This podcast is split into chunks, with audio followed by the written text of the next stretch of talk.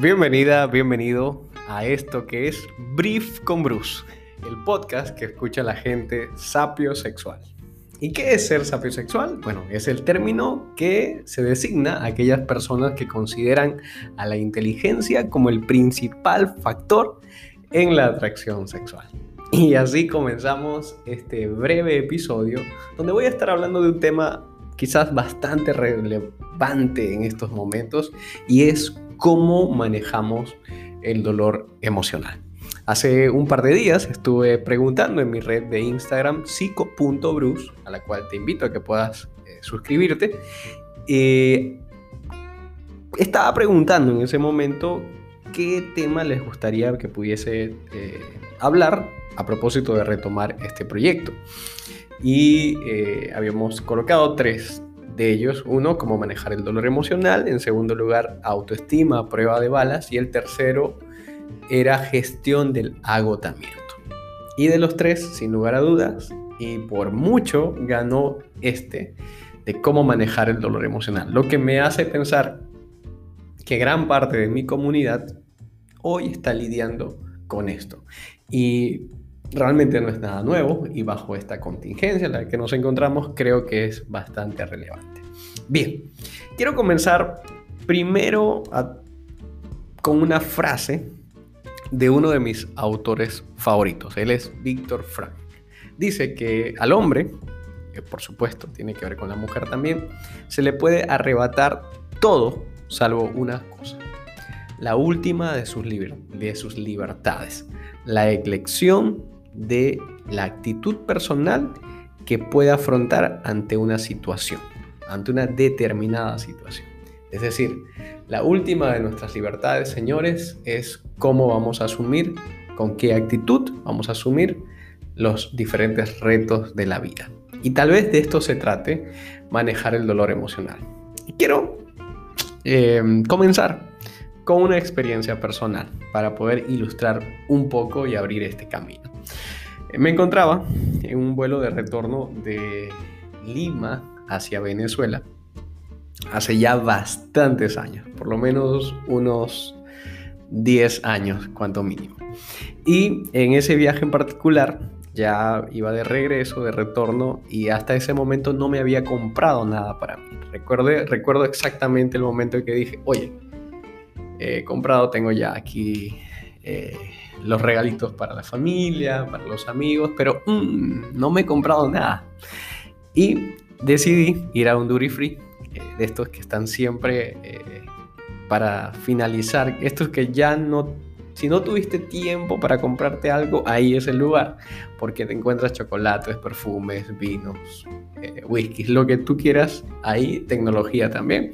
Y debo confesar que son uno de mis lugares favoritos para hacer compras me encontraba en ese duty free y debo de confesarlo, me perdí en eh, probar los distintos perfumes, soy un amante de los perfumes, así que mm, perdí la noción del tiempo en ese momento y cuando me di cuenta, había pasado mucho tiempo, eh, probablemente el necesario para que mi avión despegase sin mí adentro. Entonces salí corriendo, compré igual todo y salí corriendo para toparme con la escena tal cual película de destino final, eh, solo que en este caso el avión no explotó, lo que explotaría más adelante sería mi billetera. Eh, sí, tal cual, yo al frente de esa ventana grande viendo cómo mi avión se iba hacia Venezuela sin mí. En ese momento, literalmente recuerdo haber atravesado un duelo, el duelo más veloz de mi vida, en cinco minutos, un duelo. La primera etapa era el shock, era viendo el avión volando a lo lejos. Lo segundo era la negación. En ese momento no podía creer la idea de que eso estuviese pasando y me decía, no, no, no, no puede estar pasando esto. Luego pasé por la fase de ira, y me decía cosas como, ¿por qué me pasan este tipo de cosas a mí? Decía, puta, qué distraído soy. Esto me pasa por viajar solo. Maldito perfume de 500 dólares. Recuerdo haber dicho que era el perfume más caro que me había, que me había costado en la vida. Todavía tengo ese perfume, por cierto. De hecho, tengo que tenerlo y en estos días me lo probaré. A ver si aún no está vencido. Por cierto, ¿se vencen los, los perfumes? Eh, no, no lo sé. A ver, pasaba por ese momento de ira, luego pasé a la tristeza y decía, ¿y ahora dónde voy a dormir? Quiero regresar ya para mi casa. Ya extrañaba mi, mi terruño. Luego pasé por la fase de aceptación y me decía, bueno, tocará ir a las oficinas de la aerolínea, eh, hablar con esa gente, a ver si puedo tomar un próximo vuelo, si me va a cobrar o no, eh, y por supuesto buscar dónde dormir. Bien, para hacerte la historia corta, me dijeron en la oficina de la aerolínea que tenía que volver a pagar el vuelo. Eh, porque básicamente el vuelo que tenía pues no tenía ese tipo de seguro, no cubría. Y yo bien misio, obviamente no lo compré con esa posibilidad en ese momento. Y tampoco se iban a hacer cargo de dónde iba yo a dormir. Entonces terminé durmiendo en la capilla del aeropuerto esa noche. Lo recuerdo como si fuese ayer.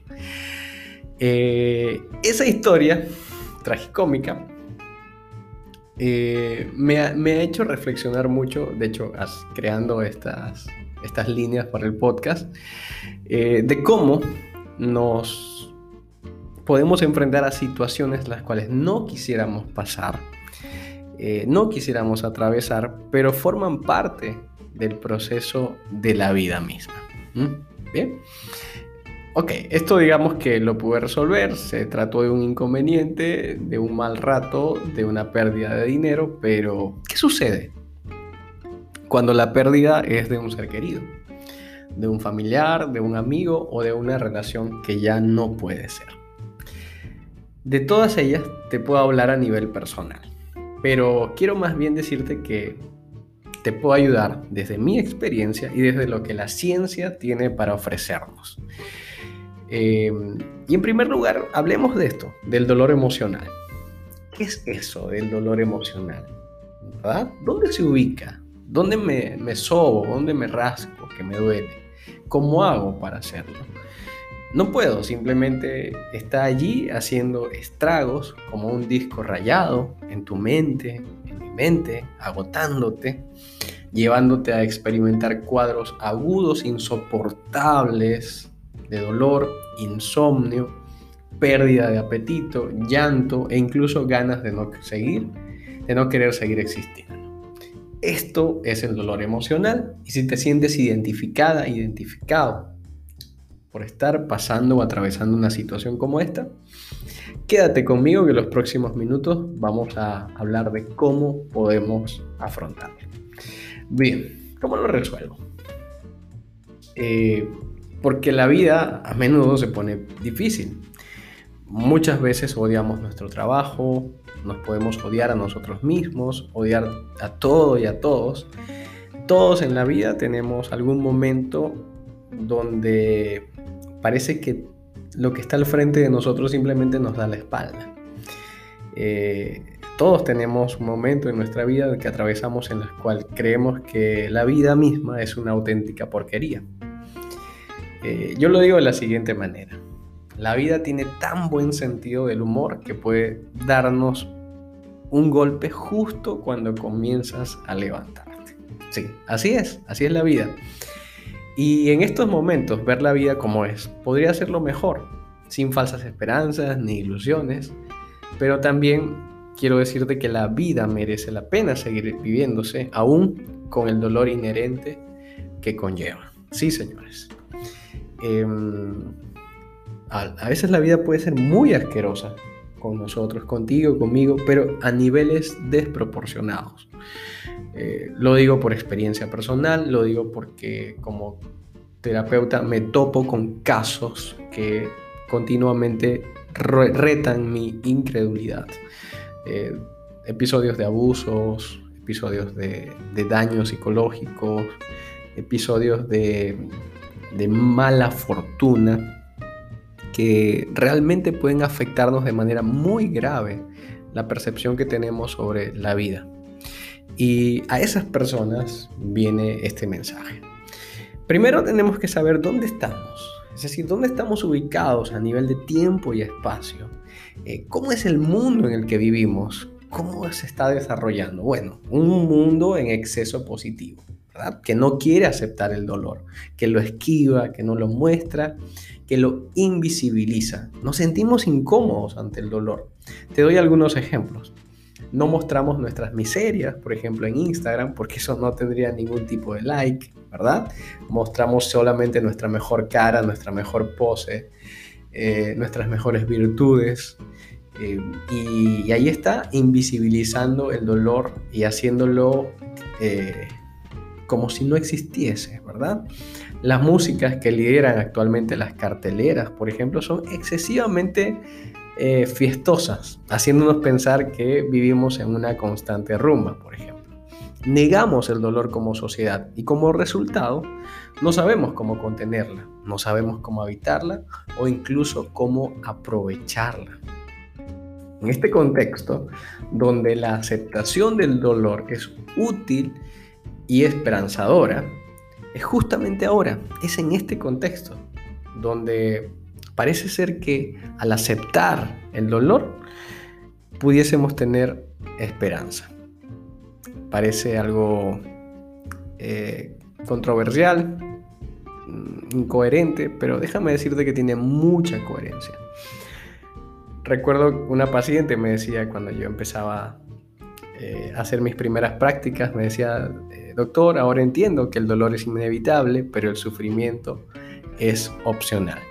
Y esto es lo que me hace introducir las, la palabra aceptación radical, que más que una palabra, que una frase es un concepto, y más que un concepto es una práctica, pero más que una práctica, es un estilo de vida para lidiar con el dolor emocional. Marcha Linehan, una de las autoras de un modelo de tratamiento para las personas que tienen desregulación emocional, dice que la aceptación radical reside en desprenderse de la ilusión del control y en la voluntad de aceptar las cosas tal y como son ahora, sin juzgarlas. En mi experiencia clínica, muchos pacientes tienen problemas con esto de aceptar. Creen que aceptar es igual a resignarnos y aceptar realmente es el vehículo para el cambio. Entonces, cuando yo a menudo hablo con mis pacientes y les digo que el principio para el cambio es la aceptación, muchas veces se topan con pensamientos internos como, por ejemplo, oye, pero está bien todo eso que me dices, Bruce, pero si acepto lo que sucedió, entonces significa que lo apruebo que de cierta forma estoy bien con lo que sucedió. O algunas personas dicen, si perdono a la persona que me hizo daño, es decir, si acepto, entonces significa que permito el abuso, que no me valoro lo suficiente. Y bueno, realmente eh, es todo lo más alejado de eso. La aceptación tiene que ver con este proceso consciente de darnos cuenta que las cosas pasaron, y que suceden tal como suceden y que por más que pensemos en ella en cómo no debieron haber sucedido, pues no lo vamos a arreglar porque ya forman parte de un pasado que estamos decidiendo tener en el presente. Practicar la aceptación radical simplemente significa que estás reconociendo la realidad, que reconoces lo que sucedió o está sucediendo. Porque luchar contra eso justamente solo va a intensificar tu reacción emocional. En otras palabras, así bien sencillo, la práctica de la aceptación radical no significa sumisión ni resignación pasiva, sino que más bien abre el camino a la resolución de los problemas. Si no te gusta algo, lo primero que debes hacer es aceptar que está ocurriendo. Porque si estás demasiado ocupado o ocupada luchando contra esa realidad, ¿sabes qué va a pasar? Es que no vas a tener suficiente energía para cambiarla o mejorarla tu inversión de energía se va a estar viendo comprometida lidiar con la lucha de por qué es o no es, en vez de gastar esa energía en resolver la situación aceptando que tal como es está pasando. Mira, nos pasamos la vida dando vueltas a las cosas que no controlamos y nos transportamos a estados incluso delirantes en los que creemos que cuanto más vueltas le demos a una injusticia en cuestión, más sentido le encontramos. Sí, tal cual. ¿Cuántas veces no te ha pasado el hecho de, pero si yo di todo de mí, ¿por qué se fue? Pero si puse todo de mi parte, pero si hice todo lo posible, pero ¿por qué la vida es tan injusta y me lo quitó en el mejor momento? ¿Por qué esta situación a mí? Todos nos hemos encontrado ahí. Yo me he encontrado ahí cientos de veces. Y de seguro que tú también. Pero ¿sabes qué? Por más que te encuentres dándole vueltas a esas cosas de manera delirante, eh, no va a resolverse. O sea, no va a cambiar. No lo hará. No lo va a hacer. La situación es como es. Y quiero que ser empático contigo, evidentemente. Mm, no nos hubiese gustado que ese familiar se hubiese ido antes de tiempo.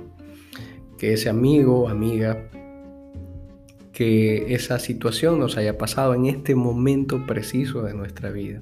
Justo cuando te estabas levantando, justo cuando creías que podías, que ya era un momento para respirar.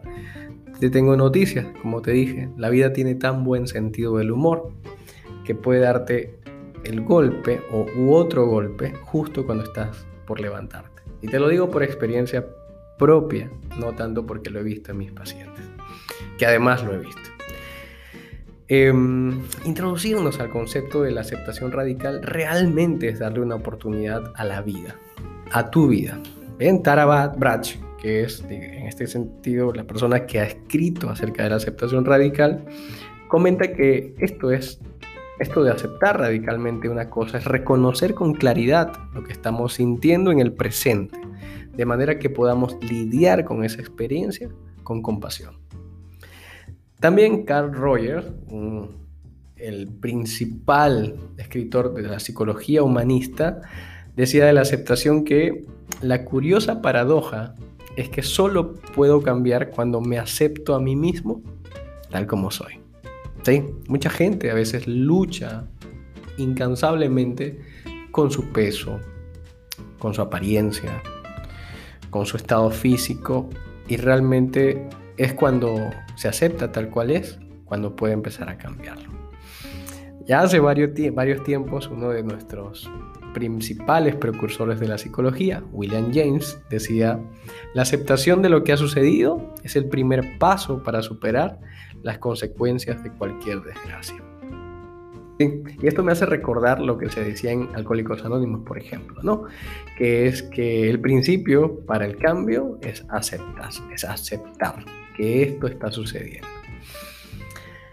Em, a ver, déjame mostrarte cómo reaccionamos a menudo con algo que no aceptamos. ¿eh? Cuando no queremos aceptar algo decimos cosas como no puedo soportarlo, no puede ser verdad o no debería ser así.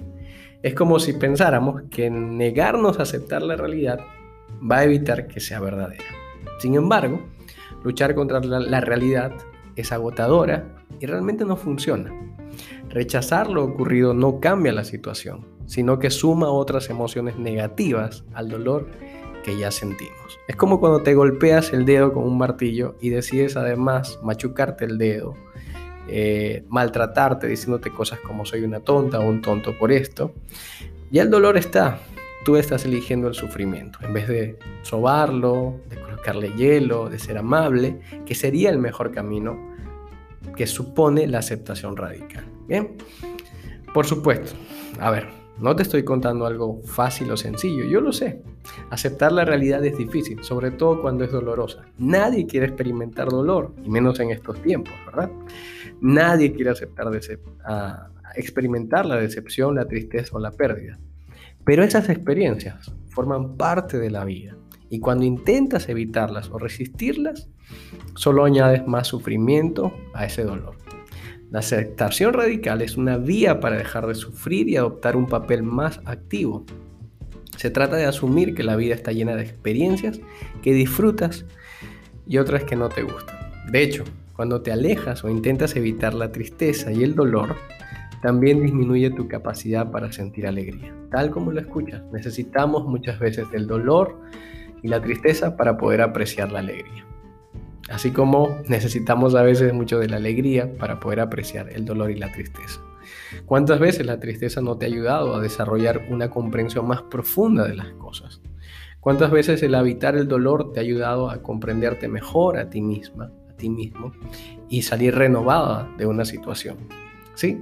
La evitación de la realidad también puede dar pie a comportamientos autodestructivos como por ejemplo las adicciones. Claro, evitar el dolor hace que entonces busquemos formas para no conectarnos y nos desconectamos a través, por ejemplo, de beber en exceso, comer en exceso, todos los excesos que terminan haciéndonos daño y volviéndonos presa de esa adicción que bien, pueden ser útiles para evitar el dolor a corto plazo, convengamos, pero que a lo largo solo empeoran la situación. Y tú y yo ya lo sabemos a estas alturas.